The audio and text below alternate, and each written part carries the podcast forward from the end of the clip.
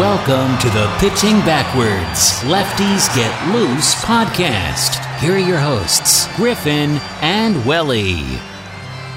Welcome to episode two of Pitching Backwards. Today we're joined by our very first guest, Logan Porter of the Kansas City Royals organization. Logan's a Dixie State graduate, and his 72 RBIs in 2017 is the school's single season RBI record. Yeah, we're super excited to have Logan on. You know, we wanted our first guest to have a story that was really unique. It could kind of paint a picture of someone who worked his way all the way to pro ball. Two minor league seasons. Logan's a career 336 hitter and nearly 250 at bats. And Logan, we're super excited. Thanks for coming on. Yeah, man. Thank you guys for having me. This is awesome. We're thinking we'll get started, and what better place to start than high school? And I actually, you don't know this, but I have a quote from a former high school coach of yours, Coach Swanson. Okay. Here's what he has to say about you. Logan Porter was one of the smartest baseball players that I've had the pleasure of coaching. While in high school, his ability to think ahead of the game was impressive. Equal to his baseball IQ was his ability to play defense. His hands were as good as anyone that I've coached, and at the high school level, his catch release was a, se- a close second to Austin Hedges, who was the best high school age defender I've seen behind the plate. Logan was a c- joy to coach and eager to learn and get better daily. So, just going off that, Logan, you know, what kind of a high school player was Logan Porter? Did you yourself as someone who could play professional baseball? To be honest, I didn't think at the at the high school level, I didn't think that professional baseball wasn't even wasn't even an option. I never thought I knew defensively I was an okay catcher. I didn't think my bat was there, but to hear those words, that's pretty impressive. I mean, that's pretty. Coach Swanson is is a big influence to me. He was he was very impactful in high school, so I that's someone I look up to. So to hear those words, that's pretty pretty incredible. It's, Um, no- it's worth noting that Coach Swanson's a man of few words too. So to hear that, I was like, "Wow, this guy's the real deal." You know, that's that's incredible. what kind of options did you have when you were coming out of high school? So I had um, Paradise Valley Community College here in Arizona was one of the one of the, one of the first schools to uh, to see me and give me an offer. Um, so I committed there first, um, my junior year, and then uh, Northwestern Oklahoma State in Oklahoma D two in the Great American Conference. Uh, they saw me in a showcase along with my roommate at the time, uh, Brady Holhalter. And then the final school that saw me was uh, the University of Arizona, U of A. I reached out to them, or they reached out to me after a showcase, and we went down and actually had an official visit. It was too expensive to go there. It was it was more of like a walk on type thing. It wasn't it wasn't a guaranteed spot. So those were the three schools that were looking at me looking at me out of high school. And so you go to Oklahoma. Like that's that's what you end up doing. What stood out about them? I thought a smaller program, smaller town, moving away from home. I wanted to see how I could basically live on my own. I wanted to see if I could do it. And also, my roommate, one of my best friends, he was in my wedding, Brady, like I said, he was also going there. So it was even more comfortable having him. It was us two making the 16 hour drive out to Alva, Oklahoma. Which was which was really fun. So you're in Oklahoma for two years, and then you go to Dixie State. In terms of confidence, how how beneficial was that your time at Dixie State to your career? I honestly I couldn't even imagine going to Dixie State out of high school. The competition there was when I walked on campus there, my junior year it was a senior heavy team, so it was an older team, guys that were 22, 23, and these guys were mature men. Going there out of high school honestly would have would would have been the worst thing. After I tore my ACL, I sat out the fall. I got to get like a feel of what the program was about and who the guys were and how they were. It was just competitive in me after I tore my ACL. I, I wanted to make this. I wanted to make professional baseball a job. It wasn't just like a game anymore. I wanted to make it a career. So that's I think making that jump to to Dixie really really helped my chances of becoming a professional baseball player. Do you have a specific moment at Dixie State where the light kind of goes off in your head and you kind of say to yourself, playing pro ball, I, I could make this happen? I'd say I'd say the regionals. Uh, actually, when I broke the record for the RBIs, we were playing against California Baptist, and California Baptist was an incredible team. Seeing those guys get drafted from that team and being able to compete against them, I was like, you know what? Maybe maybe playing professional baseball isn't as far as I think it is. So were you at this time? Were you, you know, obviously you're just having a killer season, literally breaking records. Like, did you have scouts talking to you, or is it kind of something that you were just hoping would come along eventually? You know, what how did what did that look like? I had a couple area scouts. The Brewers had some questionnaires. Uh, the A's there was one other team, but they they just sent questionnaires. It was nothing nothing that was like, yes, I'm going to get drafted this year. I thought, wow, I'm having a great year. Why why is nobody talking to me? I couldn't figure it out. So that was kind of frustrating. But other than that, the questionnaires, those were those were the only times I ever talked to like area scouts or anything. What's that questionnaire process like? As much as you can share. It's very long. They want to know everything about you, everything about your family, your history. They're they're basically just they want to see where you come from basically health wise and everything. It's it's very long. It's it's probably like a 15 sheet paper of tons of questions. Wow. I'm very thankful I was never that great at baseball that I didn't have to go through that stuff. That sounds very strenuous. It wasn't that bad. It, it's for it's for something great, so it's it's it's okay. It's very very true. So Logan, one thing I kind of wanted to bring up and something you had mentioned before, and I know a little bit about this story, but in all honesty, I'm just interested to hear the whole thing. Who is this Daryl Kennedy guy, and you know what do you have to say about him? I don't know for sure, but I think about 90% sure that DK is the man that got me into the Royals affiliate association, whatever you want to say. So, little background on DK. So, my brother and Cade, which is Daryl's son, played baseball together growing up. So in high school, my sophomore year, my sophomore summer, DK was like, "Hey, the clubbies need some help. Are you willing to help them?" I was like, yeah, this would be incredible. This is my first time being inside a professional clubhouse. So I did that my whole entire sophomore summer, probably like four four days a week for the whole summer. Um, then when school started up, I stopped. So then my junior year rolls around, and DK comes to me again, and he's like, "Hey, Will Simon over here needs help again," and I'm like, "Awesome, I can do it. This is great. I'll I'll manage playing summer ball and doing that, going back and forth." So I did that my sophomore junior summer, and then my senior year rolls around. I'm like, okay, DK is gonna he's gonna see if I can club you again. Well, I was wrong. He said, hey, hey, Logan, we need a bullpen catcher. Can you come catch bullpens for our AZL team? When he said that, I was just like, oh my goodness. Like, I'm going to be in a locker room with these guys. I'm going to be hanging out with these guys, you know, doing all this stuff with them. So that was like my first interaction with pro guys. To this day, I really think that DK was the man that got me in the door, and I'm forever grateful for him. And it's just, it's a surreal, surreal thing. So looking ahead and knowing Daryl's background, he it is the former head coach of the Northwest Arkansas Naturals, which is the Double A affiliate for the Royals. Is that correct? Yes. So you had an at bat in Double A. I did. Was, was, he the coach at the time? No, he was not. He was he was the high manager at the time. That was okay. just a filler. That was that was just a filler. That's nothing. That's one of the other catchers had a concussion and they needed a guy to come up ASAP just in case anything happened. But getting no. in a bat was pretty incredible, I tell you. I bet that was an awesome thing. And we, we were kind of just looking over that and thinking, you know, with DK's background, like at any point, did you ever play for him or did he just kind of stick his neck out for you as as uh, just a guy? Yeah, I think he just stuck his neck out. I, like I said, I'm forever grateful for him. I don't know if it's 100% sure, but I have a really good feeling that his word gave me a chance. It was, I remember getting a call from Nick Lido, which is another guy for the Royals, and he was like, hey, you know, we'd like, we'd like to sign you as a free agent. And I'm like, really? I'm like, wow this is this is incredible and he was like it's not going to be like a bullpen gig like you might get a chance to play. He's like i'm not going to guarantee you playing time but you will be on the roster. And i was just like how is this possible? What did dk do? You know? So assumingly you just dropped everything and signed that contract? Oh yeah. The draft happened i think on the sixth that year. After the draft i was bummed you know i was like wow my baseball career's coming to an end. I was like, I didn't, I didn't think I had a very good senior year at Dixie, so I was just kind of bummed. I was like, wow, this is this is how it ends. And then I get a call from DK like a couple days later, and he's like, hey, don't give up baseball yet, don't quit yet. He's like, keep hitting. I'm like, okay, I, I don't know what's gonna happen. Two weeks later, after the draft, I can't remember what day it was. I want to say it was like the 14th. 14th of June, I get a call from Lido, and he's like, "Hey, we'd like to uh, sign you as a free agent. Are you are you down? And I'm like, am I down? When can I start? it happened. It happened so fast. It really did. It was it was surreal.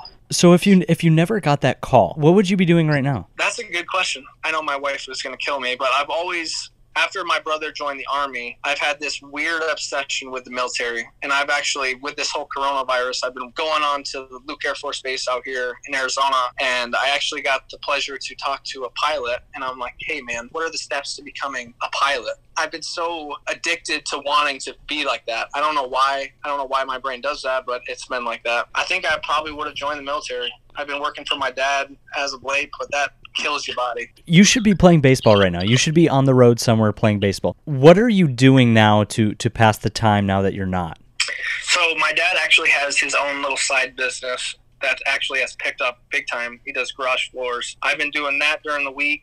I go and hit at the complex. They still have the complex open for us. And I've actually made my own home gym on my side patio at my parents' house. I've got made my own squat rack out of two by fours. I got weights that I'm actually making now. I got like 45 pound plates. So I've been become very handy throughout the coronavirus. You're making your own weights. Can you? What is that? What? so obviously all the gyms closed and whatnot. Um, so I was like, well, what can I do to make my own gym? So I Googled, or actually Eric Sim, guy on Twitter, he made a squat rack out of concrete two by fours and like a Lowe's bucket. And I'm like, I can do this. I, I made the first one, the 1.0. 1.0 was really good. And then a kid I went to school with at Dixie, actually, his brother, he goes to BYU. He's like, hey, can I buy that off you? And I'm like, I mean, I guess I'll, I'll sell to you. I don't, I don't really know how much to sell it for. So we sold to him. I sold him like eight 45 pound plates, two 25 pound plates, and a bar. And then I made a whole new one, a whole new setup, like a 2.0. And I'm actually in the process of making a bench right now out of two by fours. So it's it's been pretty fun. and and these weights are made out of concrete. Out of concrete, yes, yes, sir. That's the king of the JUCO bandits would be uh, Yes. would be super proud. Eric Sim uh, Yes. is an awesome Twitter presence, and obviously, like he lives for stories like that. So I'm sure he's digging that. Oh yeah, I actually tweeted at him the first weights I did, and that tweet went it went viral. I think it had like seventeen thousand views or something. It was incredible. I was like, wow, this is this is cool. Yeah, you have a career lined up after baseball, a home Yeah, gym. It. That's it. I just trying to be. I want to be more handy, so I want to learn new things. So I've been really talking with my dad. I'm like, hey, what can I, you know, what can I learn, or what can I try to learn to do? And what's what's a better time than now? Honestly, we have so much downtime. That's interesting to me. That that mindset of I just want to learn new things. How do you translate that to baseball? Hmm, that's good. So, so in Burlington, actually, so before every game, we would have scouting reports um, on the pitcher that we'd face for that day. So, just trying to learn what his his pluses are is something that you know it takes. I don't even know how to explain this. It's it's more about at the end of it just being competitive, but learning what that guy is really good at is something that I mean can help you in the long run. That's what that's why I think I had such a good year. We had a scouting report of like you know righty righty.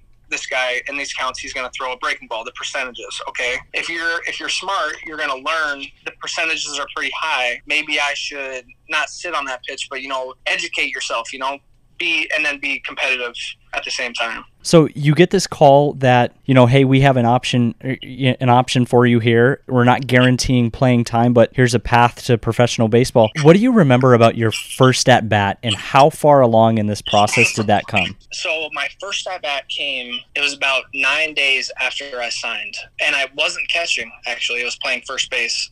So the our manager at the time, I'd take ground balls at first base just because that's what I did in college. They they signed me as a, a catcher, but I always thought I was athletic enough to play a little bit of first base. So I, I was taking ground balls, and I remember coming in to the clubhouse, whatever day it was, like nine days after I got drafted or signed as free agent, and seeing my name on the lineup, and I was like, oh my gosh, I'm actually gonna make a start. and it was against the Dodgers out of all the teams, and I don't know if you know anything about the Dodgers minor league affiliates, but every single one of them throw like 100 miles an hour. It's against the Dodgers. It's off this Cuban guy. Everybody was talking about, our Latin guys were talking about, he was like, yeah, this Cuban guy is starting for them today. He signed for like 16 million. He's down here just like getting innings because it's super cold where he pitches and he doesn't want to go pitch in the cold. And I'm like, great. The one time I get an opportunity to play, I'm facing this righty throwing 97 to 100. I'm like, well, this isn't very good, but we'll see how it goes. And I knew at that time, you know, my my opportunities to play were very slim already going in. I already knew, you know what, free agent, the odds of me playing this year are very slim. So the opportunities that I get, I got to make the most of it.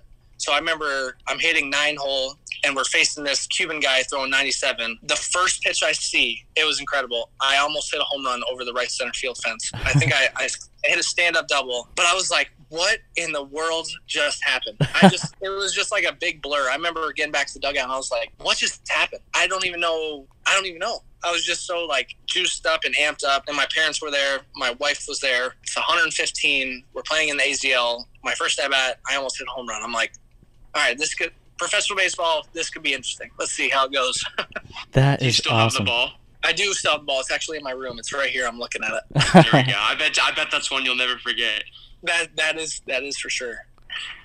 So, how do you harness? You know, you said you got on second base, and you're you're having these feelings of like, what just happened? How do you control your nerves, being in you know an undrafted Division two guy, not getting very many opportunities? You know, how do you harness this? I think it just goes back to I'm I'm really big on routines. So when I found out I was in the lineup, I was very I was very amped and I was very nervous, but I knew okay, I need to stick to the same routine that I've always done since high school, really. Whether it's before the game, before it's um, you know, on the on deck circle, walking up to the plate, when I get to the plate, it was all about routine. And then when I got in the box, I was like, okay, take a deep breath and just have some fun. And that's all. That's how it happened. It, I was confident enough. Yes. Was I nervous? Yes. But I just, it's the same game. It's the same game. You know, it's from high school to college to pro ball. It's, it's all the same game. Guys just get a little bit better from each level. Well, I think that's interesting that you say that because I feel like that's a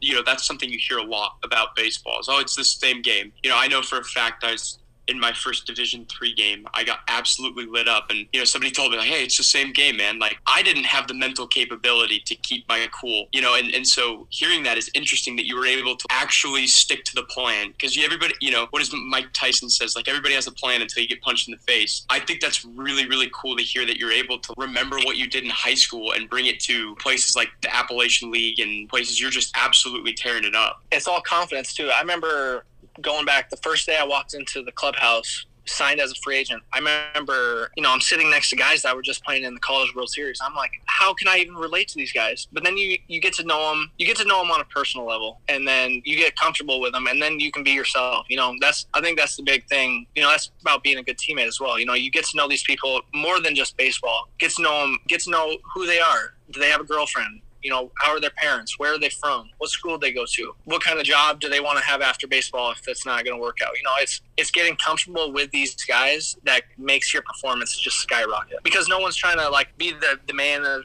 man in the clubhouse. You know everybody everybody's got their own job they need to do you get comfortable with the person you're working next to everybody's performance is going to go up That's that's kind of a cool thing that Kyle and I were talking about before this is that you have such a cool story. I'm going to credit this to Kyle because he said it. You don't have to go to Vanderbilt and get drafted seventh overall. You don't have to go to Arizona State, University of Florida. There are so many so many paths to get to professional baseball and so many stories. You certainly have a very unique story in, in how you got there. Mm, yeah. I think it, when it comes down to it, I mean, it's all about being competitive too. Whatever level you're at, D1, D2, D3, JUCO. Get the guys that are the most competitive are usually the ones that keep climbing ladder. Yeah, skill base is is big, but if you're really competitive and you have somewhat of skill, you know, some scouts are going to take that chance because you know you can't find competitiveness in everybody. Not everybody has that that gene or like that you know that going on in their head. That's just not how some people are wired. That's what I really believe. I'm glad you said that. So I wanted to share one more quick thing with you that we had another one of your coaches who is Coach Flatton, another high school coach. But another side note is he actually cross checked you as a scout once you were in pro ball. And something he said, and I'll make this quick, was that you have the it factor. And it's something that nobody can explain. It doesn't go on a 2080 scale, and it's what separates the winners from the losers. Those are his words. Do you think that describes you well as a player? I think so. I, I've always, you know, I've never been, I've never thought I was the best player on the team. I've never thought I was the most athletic, not the strongest. But I think something that kind of goes unseen is I'm, I think I'm the most competitive in anything I do. I remember taking physicals here in the fall or in spring training, and I was getting so pissed because I was like, why are my numbers not as good as everybody else? I want to be the best you know, and we're doing stretching things, not even anything that has to do with baseball. It's having that competitive edge that it, it really could take you to the next level. I have like a quote that I always I look at. It's it says the good ones work out, the great ones outwork. And that's something that it just gives me chills because I'm not the most talented. I know that. I'm not the strongest. I know that. I'm not the fastest, quickest, whatever you want to say, but I will outwork everyone. I can guarantee it. Getting your mind right beforehand is is the major key. Something that I'm taking on now. This sounds crazy, but one of my roommates in college Jason Freeman uh, put me on this lifting guy called Cory Gregory. His big thing is is lunges. He doesn't like to he doesn't like to run for conditioning, but he'll lunge and he'll lunge for distance every single day. So every single day for the last like I think it's day 26. I think today is. I lunge 400 meters every single day. I think getting your mind right. If you can get your mind right now in a game, it should be pretty simple. That's that's my thought process throughout it my big takeaway from that being competitive in this fire and this drive it's not born overnight. Like it's not born because all of a sudden you're in the royals organization. Where does that stem from? Did you grow up in a competitive household? Did siblings play sports? Uh, that's a good question. I think so after i tore my acl i saw how fast this game can be taken away and I didn't want it to be taken away. So I was like, what can I do? Like I said, I know I'm not the best, I'm not the fastest, the strongest, but I can be the most competitive one you know, I could I could have the most competitiveness attitude in everything I do. I think after tearing my ACL, it was like that that that snap. It was like, okay, this game can go away. There are people better than me. How can I be better than them? You know, if I can't be physically, mentally, I will be stronger than everybody. I think at that moment when I tore it, it was it was something that small to really make a big toll on my life. Honestly, it was a mm-hmm. game changer. It was it was something so fast. It was I don't even know how to explain it, honestly. Yeah. Kind of a blessing in disguise, it sounds like. Yeah, honestly, I remember I had just bought new catcher's gear for that year. And I remember writing on what days I wanted. It was like day three, 300 was the day I wanted to be able to put the gear on. And every day after rehab, I'd come home and I'd check it off. And I remember just seeing how far away the goal was, but seeing how the goal was getting closer, I was like, okay, I can do this. Just got to take it day by day, get my mind right, and, and just work hard. And that's that's what I did throughout the whole process. Because I tell you, tearing an ACL, man, I couldn't. I couldn't believe it took me like 30 days to start walking again. I was like, why am I like this? You know, why is it, does everybody like this? I remember talking to some football guys and they were like, oh no, we were walking like the next day. And I'm like, well, maybe I'm not strong enough mentally. And it was right there. I was like, okay, time to get my mind right. I need to really make my mind strong because that's, that's where, that's where you win all the battles. It's all in your mind. I really believe that. Bringing you back to baseball and stuff, you, what were your like your first impressions of crowds? Because you probably high school, college, you're probably not playing in front of hundreds, thousands of people. But when you start playing in front of crowds in in professional baseball, what was that like? In college, I actually got the opportunity to go play in the Coastal Plain League, and that was probably the first time I got got to play in front of crowds, playing in front of like five, six thousand people. I remember going out the first time. It was it was the first game of the year. I'll never forget it. It was at Peninsula Pilots. It was a sold out game. It was like 5,800 people all booing, and I was like, "This is so nerve wracking." I I literally couldn't even. I was shaking. I was like, "This is crazy." But I remember playing along guys that were you know, they were at the big schools, the big D1s in the ACC, the UNC, Chapel Hill, the NC States, the Dukes. And I was like, I'm like, you guys aren't nervous? They're like, no, man, we play in front of like 10 more thousands of people. And I was like, okay, if they're not nervous, then I can't be nervous. So I hmm. think it was just that whole summer playing in front of fans that really got you acclimated and you know, it makes it more fun. You play in front of people that want to watch you succeed. It's you want to do even better. So it's it's fun. Mm-hmm.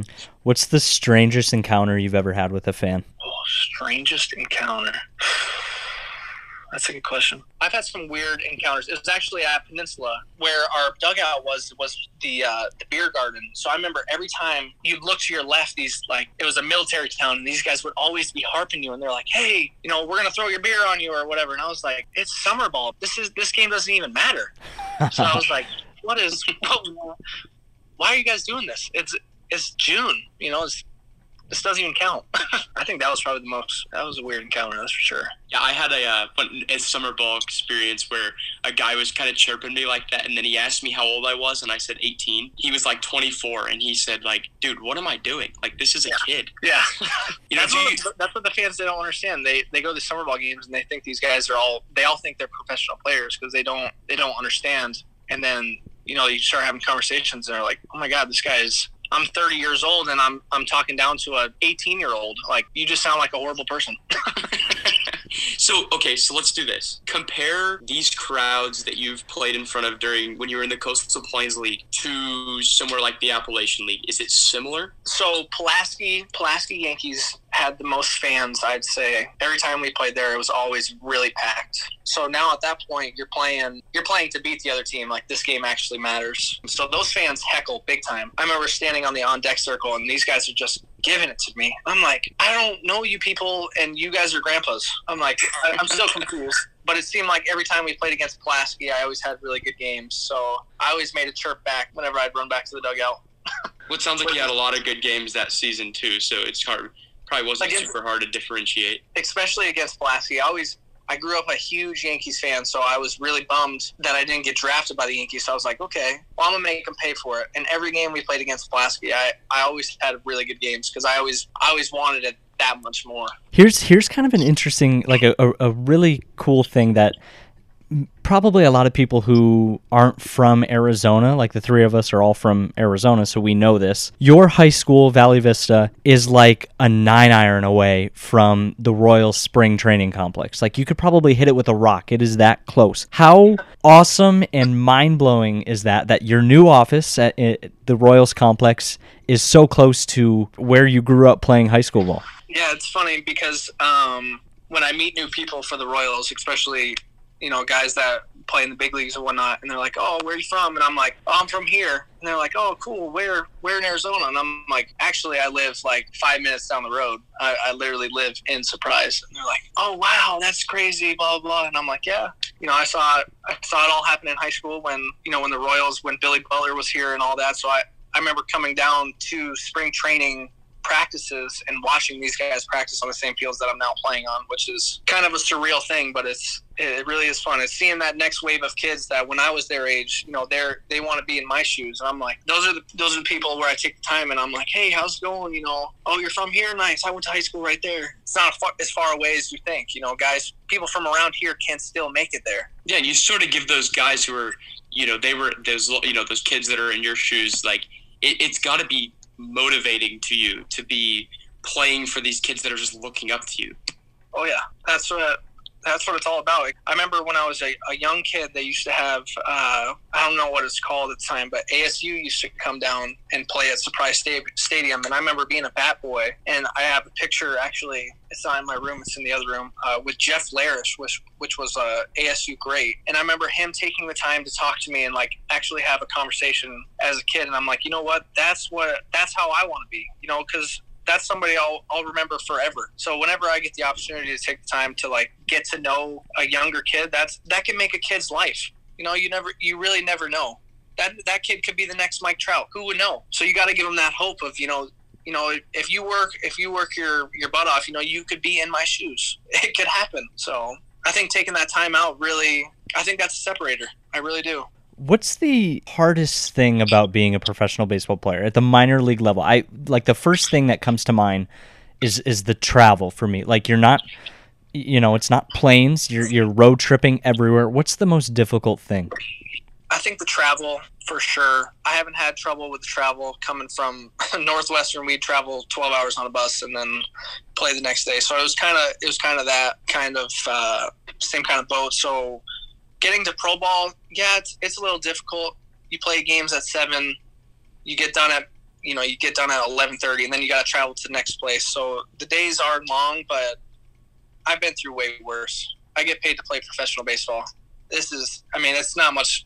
It's not that difficult. It's it's really it's really not. It's it still is difficult. Don't get me wrong, but I've been through way worse. This is this is breeze, especially with like the hotels they put you in. You're not. I mean, you're not staying on some jack hotel. You're staying in a nice a nice spot. So what's the what's the coolest part then? You know, you, you said you know the the travel's kind of tough, but what's you know what's the best part about playing professional baseball? Every kid's dream. the best part about playing professional baseball? That's a good question. I think just having the title when people ask you, you know, oh, what do you do? I remember talking, to, like I said earlier, that Air Force guy. He was like, oh, well, what do you do? What do you do for a living? And I'm like, well, actually, I play I play professional baseball, and he, his eyes lit up, and I'm like, dude, your job is way cooler. I promise. We all want to be like you. He was like, well, we all want to be like you. And it was just, you know, it was cool telling people that you play professional baseball because it's, like I said, like the pyramid scheme, you know, from high school to college to college to pro ball and then pro ball to guys that make it into the big leagues. You know, that pyramid scheme is, is very, very small. So, so I, I think that would be a, And I can imagine there's a certain extra level of pride when you say, I'm a professional baseball player. Com- You know, maybe even compared to some of your teammates, guys who went to bigger schools or, you know, had huge signing bonuses, like that sort of thing. I can't, you know, I can just totally picture that's got to be like a great feeling to say, I didn't come from these huge schools. I didn't sign for all this money. And here I am, you know, hitting 336 in my first two years of pro ball, you know, nine bombs last year and hanging with these dudes. that that's what makes me wonder if I could have played. You know, I always, I always, that's always been a question mark. It was, you know, could I have played at a big D one? You know, could I have done it? And I'm forever grateful playing at D two, especially you know at Dixie State with with Chris Pfatenhauer over there letting me walk on. It was if he never would have given me that opportunity, I I would never. I would never be in the shoes I am. I, I really, I don't believe I would. We have a few more questions for you. Kind of lighthearted stuff. Who were guys that you loved and, and loved to watch growing up? Who were some of your favorites? My favorite player growing up was Jorge Posada. I wanted to be just like him. I just couldn't not use batting gloves. Um, I was about to ask that. Do you wear batting gloves? Yes, yes, I do. Um, he he was always my favorite player. I don't know why. I always wanted to be a switch hitter. I always wanted to wear number twenty. My last name is Porter, so I was like, I can be Port Sada. I was like, this is perfect.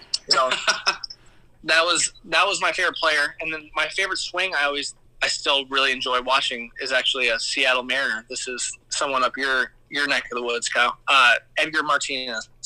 Oh yeah. I I love I, I remember a college coach telling me he was like, You'll never hit with your hands that high. And I'm like, This guy is a Hall of Famer. He hits with his hands really high. I'm like, What do you mean? Well, talking about Edgar, there's a certain level of multiple parts of his swing that are controversial, if you will, amongst the hitting world. But you know, his back foot pops up when he pivots. You know, his mm-hmm. his hands start high, but he rakes, And that's and he's it. a Hall of Famer now, baby. exactly. If if you rake, why change it? You know? Rules are meant to be broken, right? Exactly. Yeah. So I guess the last question then is is that your is that your favorite swing of, of all time, Edgar? I, I think so. That's that's a guy that you know still to this day. That's the guy that I watch. I you know I, I do swing breakdowns of him and I do swing breakdowns of me, and I'm like, okay, who can I emulate? And that's that's someone I really like to look. And you know, I start with my hands really high and I scissor my back foot. I literally do exactly what he does. So that's that's something. That's who I. That's who I really enjoy watching. And there's still great hitters around the league right now with you know Mike Trout, Nolan Arenado, but it doesn't get any better than a left-handed Robbie Cano swing. Ah man, I couldn't stand it when he left, man. I loved when he was in Seattle. I loved all of his time there. But you know, I, I you talk about pretty swings. I think Edgar should definitely be in that talk, and I think he's finally getting some of the credit he deserves. And I actually didn't know that that was one of your favorites, so that's actually really exciting to hear. Yeah, that's like all the films. Uh, actually, we just got a new hitting coordinator, and he was like, "Hey, you know, you know who swing you emulate?" And I was like, "I have no idea. I've never seen anybody hit like me." And he was like, "You hit like Edgar," and I was like, "No." And I'm like, "Come on!" And he was like, "Yeah, you guys. I mean, you have the same swing, and it's it's not the same swing, but I like to think I I try to do things like him." Well, Logan, thank you, thank you, thank you for joining us. You know, we're super, super pumped to have you on here, and obviously an incredible story that we've really enjoyed getting to hear. Is there anything else? Any final thoughts? Do you want to shout out somebody? Anything you want to share? Mm, that's good. I just say you don't always have to come from the big D ones to be successful.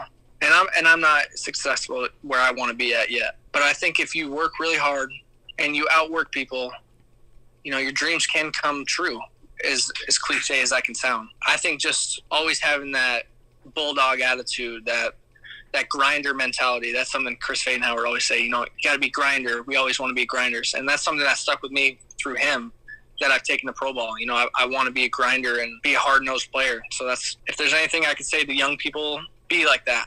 Coaches love that. You know, you got to have the grinders on the team, the good teammates. Those are people that last a long time in this game. Awesome stuff. Thank you again, Porter. Best of luck to you, and thanks for coming on. Yes, thank you guys. Thank you.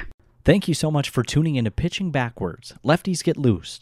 a podcast about all things baseball. Give us a follow on Twitter at pitching BCKWRDS and join us in loving America's pastime.